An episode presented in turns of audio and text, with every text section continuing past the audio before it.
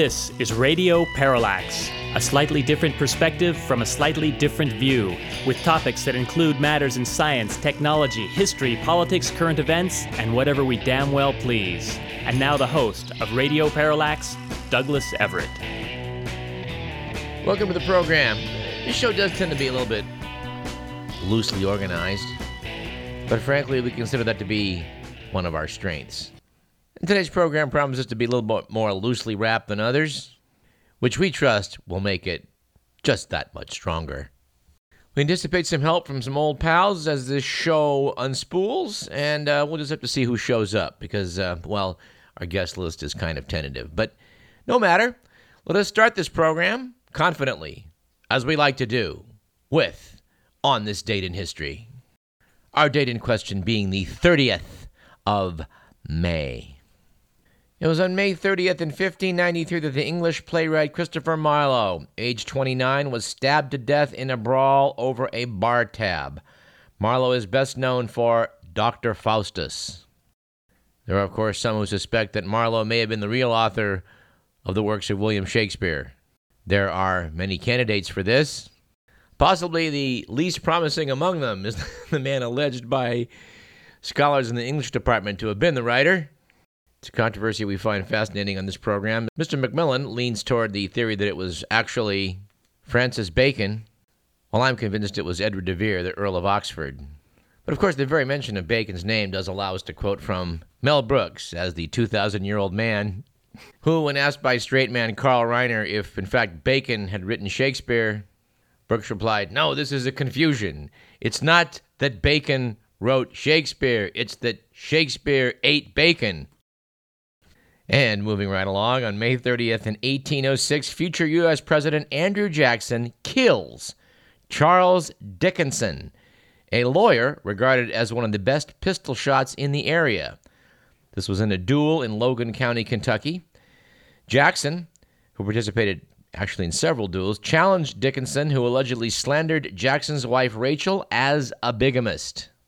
Think about that next time you pull out a $20 bill. Our wild man president.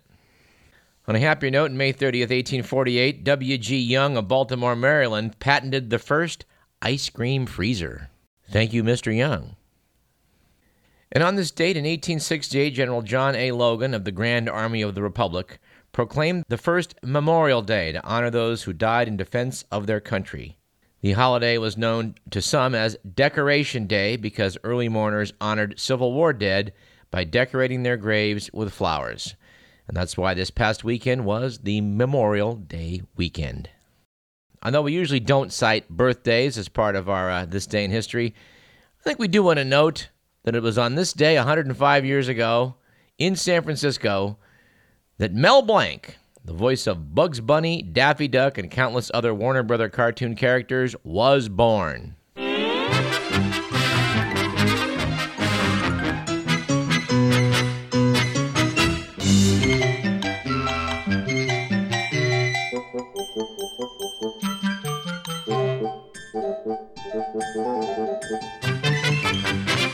Make a note, Mr. McMillan. We need to bring Corey Burton back on this program. I had a chance to listen, as I like to do every so often, to one of our old programs where we had Corey Burton, voiced actor extraordinaire, come on and nail the voices of Bullwinkle, Inspector Fenwick, and Snidely Whiplash. Corey Burton told me that in his uh, youth he had a chance to work with Mel Blanc, and we just need to get him back on the show just for general principles. Our quote of the day comes from the illustrious Fyodor Dostoevsky, who said, Man only likes to count his troubles, he doesn't calculate his happiness. Our quote of the day comes from T.S. Eliot, another author of some repute, who said, Half the harm done in this world is due to people who want to feel important. And for our joke of the day, I think we're going to do what we did last week, Mr. McMillan, and go visit that, uh, that website about old Jews telling jokes. Fellow driving down a Long Island Expressway sees a lot of flashing lights, pulls the car over. The officer motions to roll down his window, and he says, "Sir, do you realize that your wife fell out of the car about a mile back?" And he says, "Oh, thank God! I thought I was going deaf."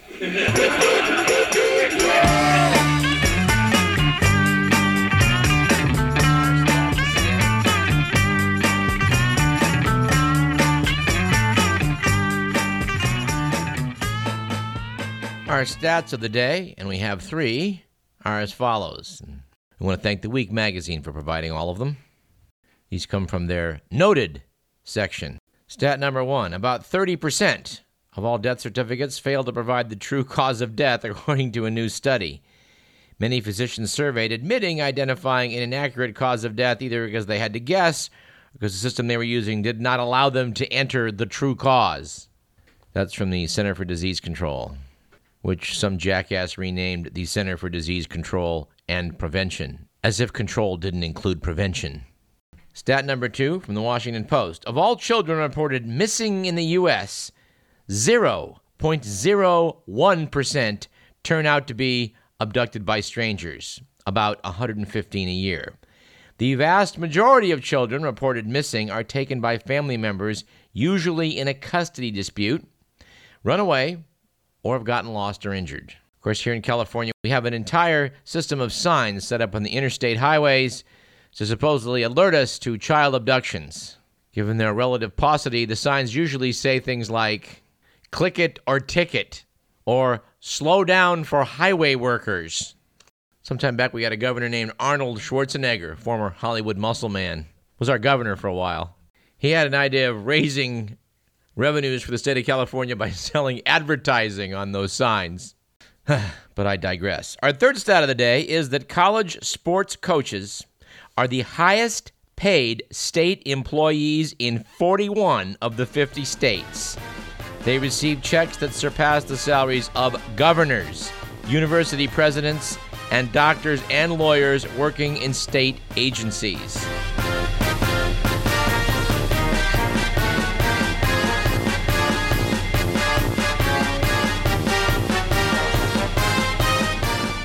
All right, let's jump right into the good, the bad, and the ugly, shall we?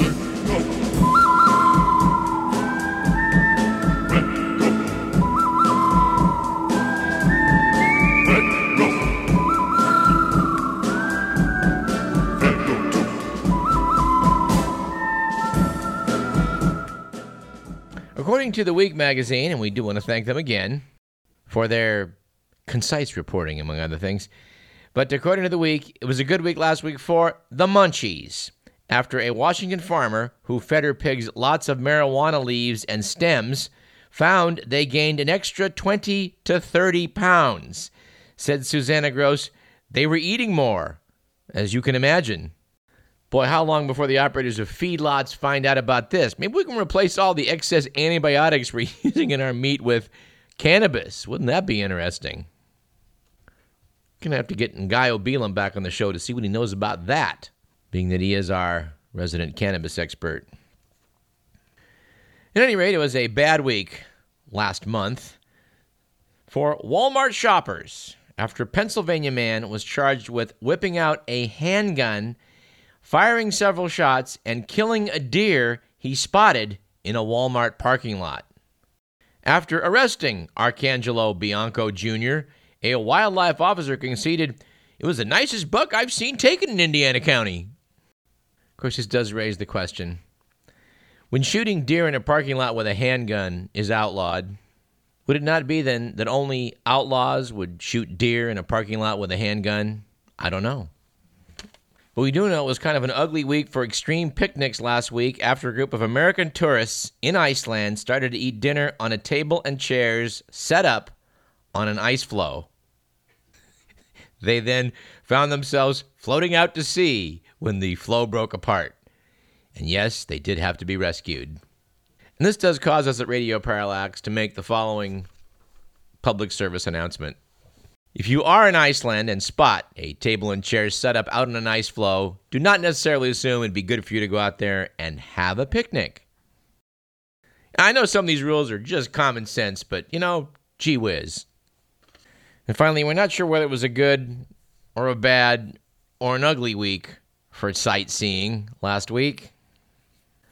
But we do know this a couple who'd booked a Turkish Airlines flight from Los Angeles to Dakar, Senegal, ended up almost 7,000 miles away in Dhaka, Bangladesh. Said Sandy Valdivieso in her defense when the flight attendant said we were headed to Dhaka, We believe this was how you pronounced Dakar with a Turkish accent. We here at Radio Parallax are fortunate that we actually do have a Turkish correspondent, someone familiar with the Turkish language. That would be our own Gordon Smith. To which at this point we say, Welcome back to Radio Parallax, Gordon. Thank you very much, Doug. So we do have to ask you, sir, how do you think they would pronounce Dakar with a Turkish accent? I believe they would pronounce it Dakar. because uh, I guess the letters are the same, or those five letters that make up Dakar are pronounced the same in Turkish as they are in English. Well, there you go. So I guess the surmise of Sandy Valdivieso that they're pronouncing Dakar as Dhaka, well, it was just well, that was just unfounded. Yeah, I, I think that was a bit of a stretch there. Yep. Yeah, of course, those airport uh, public announcement systems are not known for their high fidelity audio. No, I believe there was a famous case in L.A. that uh, of some years back of a similar similar type. A guy wanted to go to Oakland from Los Angeles, and uh, well, I guess when Air New Zealand announced the flight departing for Auckland, there was a bit of a mix-up. The really startling thing about that particular episode is that once this guy had arrived in New Zealand, having gotten there for free, he didn't have enough imagination to think to himself, hmm, maybe I should spend a few days in New Zealand. Caveat to our listeners if you get caught up in a similar airport mishap, do what you can to, to see the place you wound up in. I think I think I can agree with you on that one. Yep. This uh, past spring, I was traveling from um, Gallipoli in Turkey uh-huh. to the town of Ayvalık. Ayvalık being a beautiful little uh, former Greek town on the on the Aegean, um, known for its uh, scenery and its uh, its fine food. The problem is that when I went to the bus station and they asked me where I wanted to go, and I said Ayvalık, and the guy came back to me with Ayvacık, I thought, well, it's probably just a different dialect of Turkish. So, yes, I nodded vigorously. sure enough, he sold me a pair of bus tickets to Ayvacık. Well, it turns out that Ayvacık is not nearly as nice a destination as Ayvalık. These two towns, that at least to the American ear, sound as if their names are almost uh-huh. identical, are about an hour apart from uh-huh. one another by bus. Uh-huh. So there wasn't too much damage done. We ended up killing time in a rather disgusting little bus terminal in uh, in Ayvacık, and I must say, my son probably lost a certain amount of respect for his father's navigational skills. But hey, we would never have gotten to see Ayvacık otherwise. Okay, and, I, I gather Ayvacık was not necessarily a garden spot since you like the guy in New Zealand, turned around and took the next bus out. I'm take, I assume. Yes, that is exactly what happened. Gordon, always a pleasure. Come back. Let's talk about something besides uh, Turkish pronunciation. Maybe kayaking instead. We must do that. All right. I have to note with some sadness that when Gordon and I were out kayaking last weekend near the Mavericks surf break in Half Moon Bay, I mentioned that it was great that Efrain Rios Montt was now going to be sent behind bars. He said, Didn't you hear? They threw out the conviction on an appeal. Yes, sadly, it turns out that the appeal ruled that an incident wherein Rios Montt's attorney, who was kicked out of the courtroom for a few hours, well, that renders the whole thing suspect, and they're going to have to send the case back to trial. I like the part about the reporting on this notes that this revives concerns that the country's judicial system is susceptible to political pressure. Hmm, do you think so? We can only hope that he gets retried and reconvicted. But I would hasten to add that that opinion, like all those heard on this program, does not necessarily represent those of KDVS, our sponsors, or the University of California. To which I would add the addendum, none of whom are sympathetic to murderous, genocidal Central American dictators, at least as far as we know. We have an item by way of follow up, which is that the Boeing 787 Dreamliner is now back in action. Last week, United Airlines resumed Dreamliner service, weeks after aviation regulators cleared the plane to resume flights. The CEOs of both Boeing and United were aboard the Dreamliner from Houston to touchdown at Chicago's O'Hare International early and without incident. Although touted for its fuel efficiency, the 787 had been mired in production delays for overheating batteries, which forced a worldwide grounding earlier this year. We would note this is quite a contrast from the Boeing 747, which was never grounded and retrofitted, in spite of the incredible claim by the U.S. government that the center fuel tanks on those planes just sometimes explode spontaneously. And yes, we're planning to bring Kristina Borjesson back on this program next month in conjunction with her new documentary about the downing of TWA Flight 800 by the U.S. Navy in a horrible accident back in 1997. Moving right along from the miscellaneous file, we have this item. City Councilman Eric Garcetti won the race to become the 42nd mayor of Los Angeles this week, becoming the first Jewish mayor in the city's history. Which, yes, caused us to pause and say, Eric Garcetti's Jewish? And apparently he is. He defeated controller Wendy Greuel with 54% of the vote. Both candidates were moderate Democrats with City Hall experience, but surveys showed that Garcetti received far more support from Republicans than his rival, who was seeking to become the city's first female mayor. And also from the miscellaneous file, this piece about political races and various ethnic backgrounds. The Virginia GOP has angered national Republicans seeking to broaden their party's appeal by nominating a controversial black minister with a history of making inflammatory remarks as their choice for lieutenant governor. Lawyer turned preacher E.W. Jackson will be second on the Republican ticket after gubernatorial nominee Attorney General Ken Cuccinelli, whom, well, we're just not sure if he's Jewish or not. But uh, Jackson, for his part, had in the past compared Planned Parenthood to the Ku Klux Klan, said that Obama had, quote, Muslim sensibilities, unquote, and called gays perverted. Also, very sick psychologically, mentally, and emotionally. Comments that some Republicans reportedly fear could threaten Cuccinelli's chances in the state that has twice given the edge to President Obama. Cuccinelli distanced himself from Jackson, who was reportedly chosen by a small party convention, saying, I'm not going to defend my running mate's statements at every turn. Good plan. And some follow up we had in something we reported on the show some weeks back about corruption south of the border. The Mexican government announced Wednesday it has fired an official whose daughter sent inspectors to shut down a restaurant that didn't give her the table she wanted. It's the latest comeuppance for the wealthy and well connected who have recently caused anger in Mexico with arrogant behavior in public.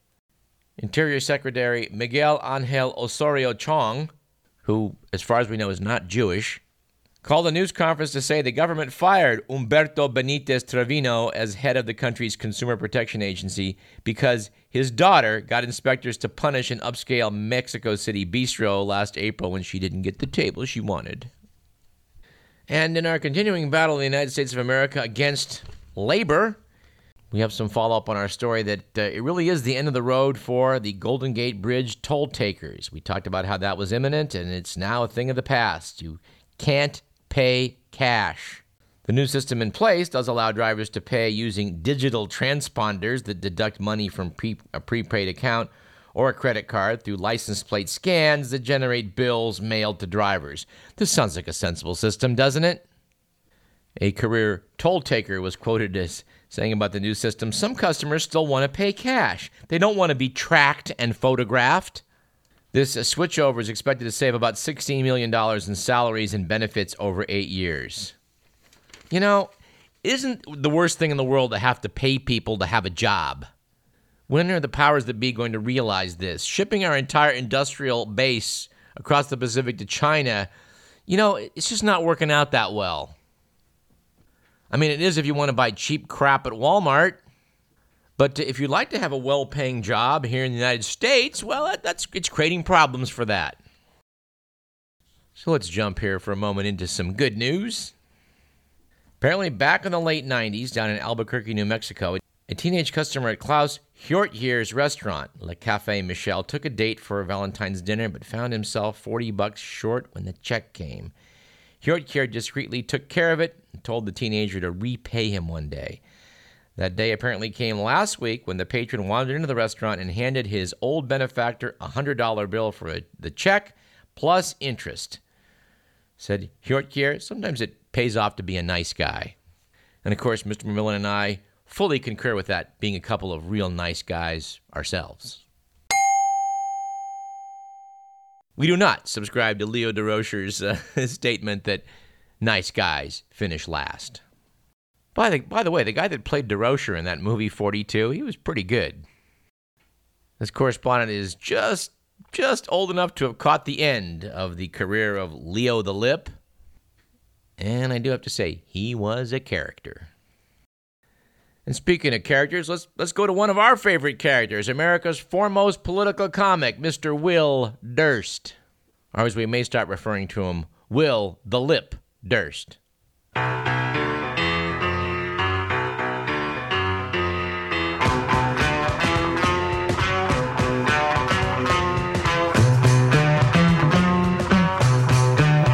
Hey guys, Will Durst here with a few choice words about the IRS conducting audits on Tea Party affiliated organizations. And those words are What's the big deal? Why is everybody so upset? Wouldn't you sort of expect that? The Tea Party is vehemently anti tax, while the IRS is, for the lack of a better phrase, pro tax. The two are natural enemies, like the mongoose and the cobra, sheep and wolves. IT support, and everybody else on the frickin' planet. The Tea Party's stated goal is to shrink the government and get rid of the IRS. Now, don't you think that people whose philosophy preaches something is evil might garner a bit of extra scrutiny from the folks whose jobs they're threatening? The same way a legalized pot bumper sticker might prompt a cop to sniff the air inside a car when he stops it. That's not profiling, that's human nature, a reflex, common sense. Besides, we're not talking about two beloved groups here. The Tea Party versus the IRS. It's a battle of the bottom, a fight between Stinky and Poopy. And anybody caught in the middle is destined to emerge with a few of the sticky bits all over them. Out of 296 applicants, not one Tea Party organization was denied nonprofit status. The charges boil down to the IRS making things difficult. Imagine that. An inconvenient interaction with the government. Next, you'll tell me insurance companies employ delaying tactics. Whoever this comes as a surprise to obviously hasn't been paying attention to Congress for the last four and a half years. But the Tea Party is waving their victimization as a flag of honor and are re energized, which may be the last thing the Obama administration needs. As a matter of fact, the only people dreading it more would be the rest of the Republican Party. For Radio Parallax, I'm Will Durst. All right, let's take a short break. You're listening to Radio Parallax. I'm Douglas Everett. Mr. McMillan, I think you should find something appropriate for a comment on the Tea Party. Ah, well done, Mr. McMillan. Tea for Two, a song from the 1925 musical No No Nanette, music by Vincent Youmans, lyrics by Irving Caesar.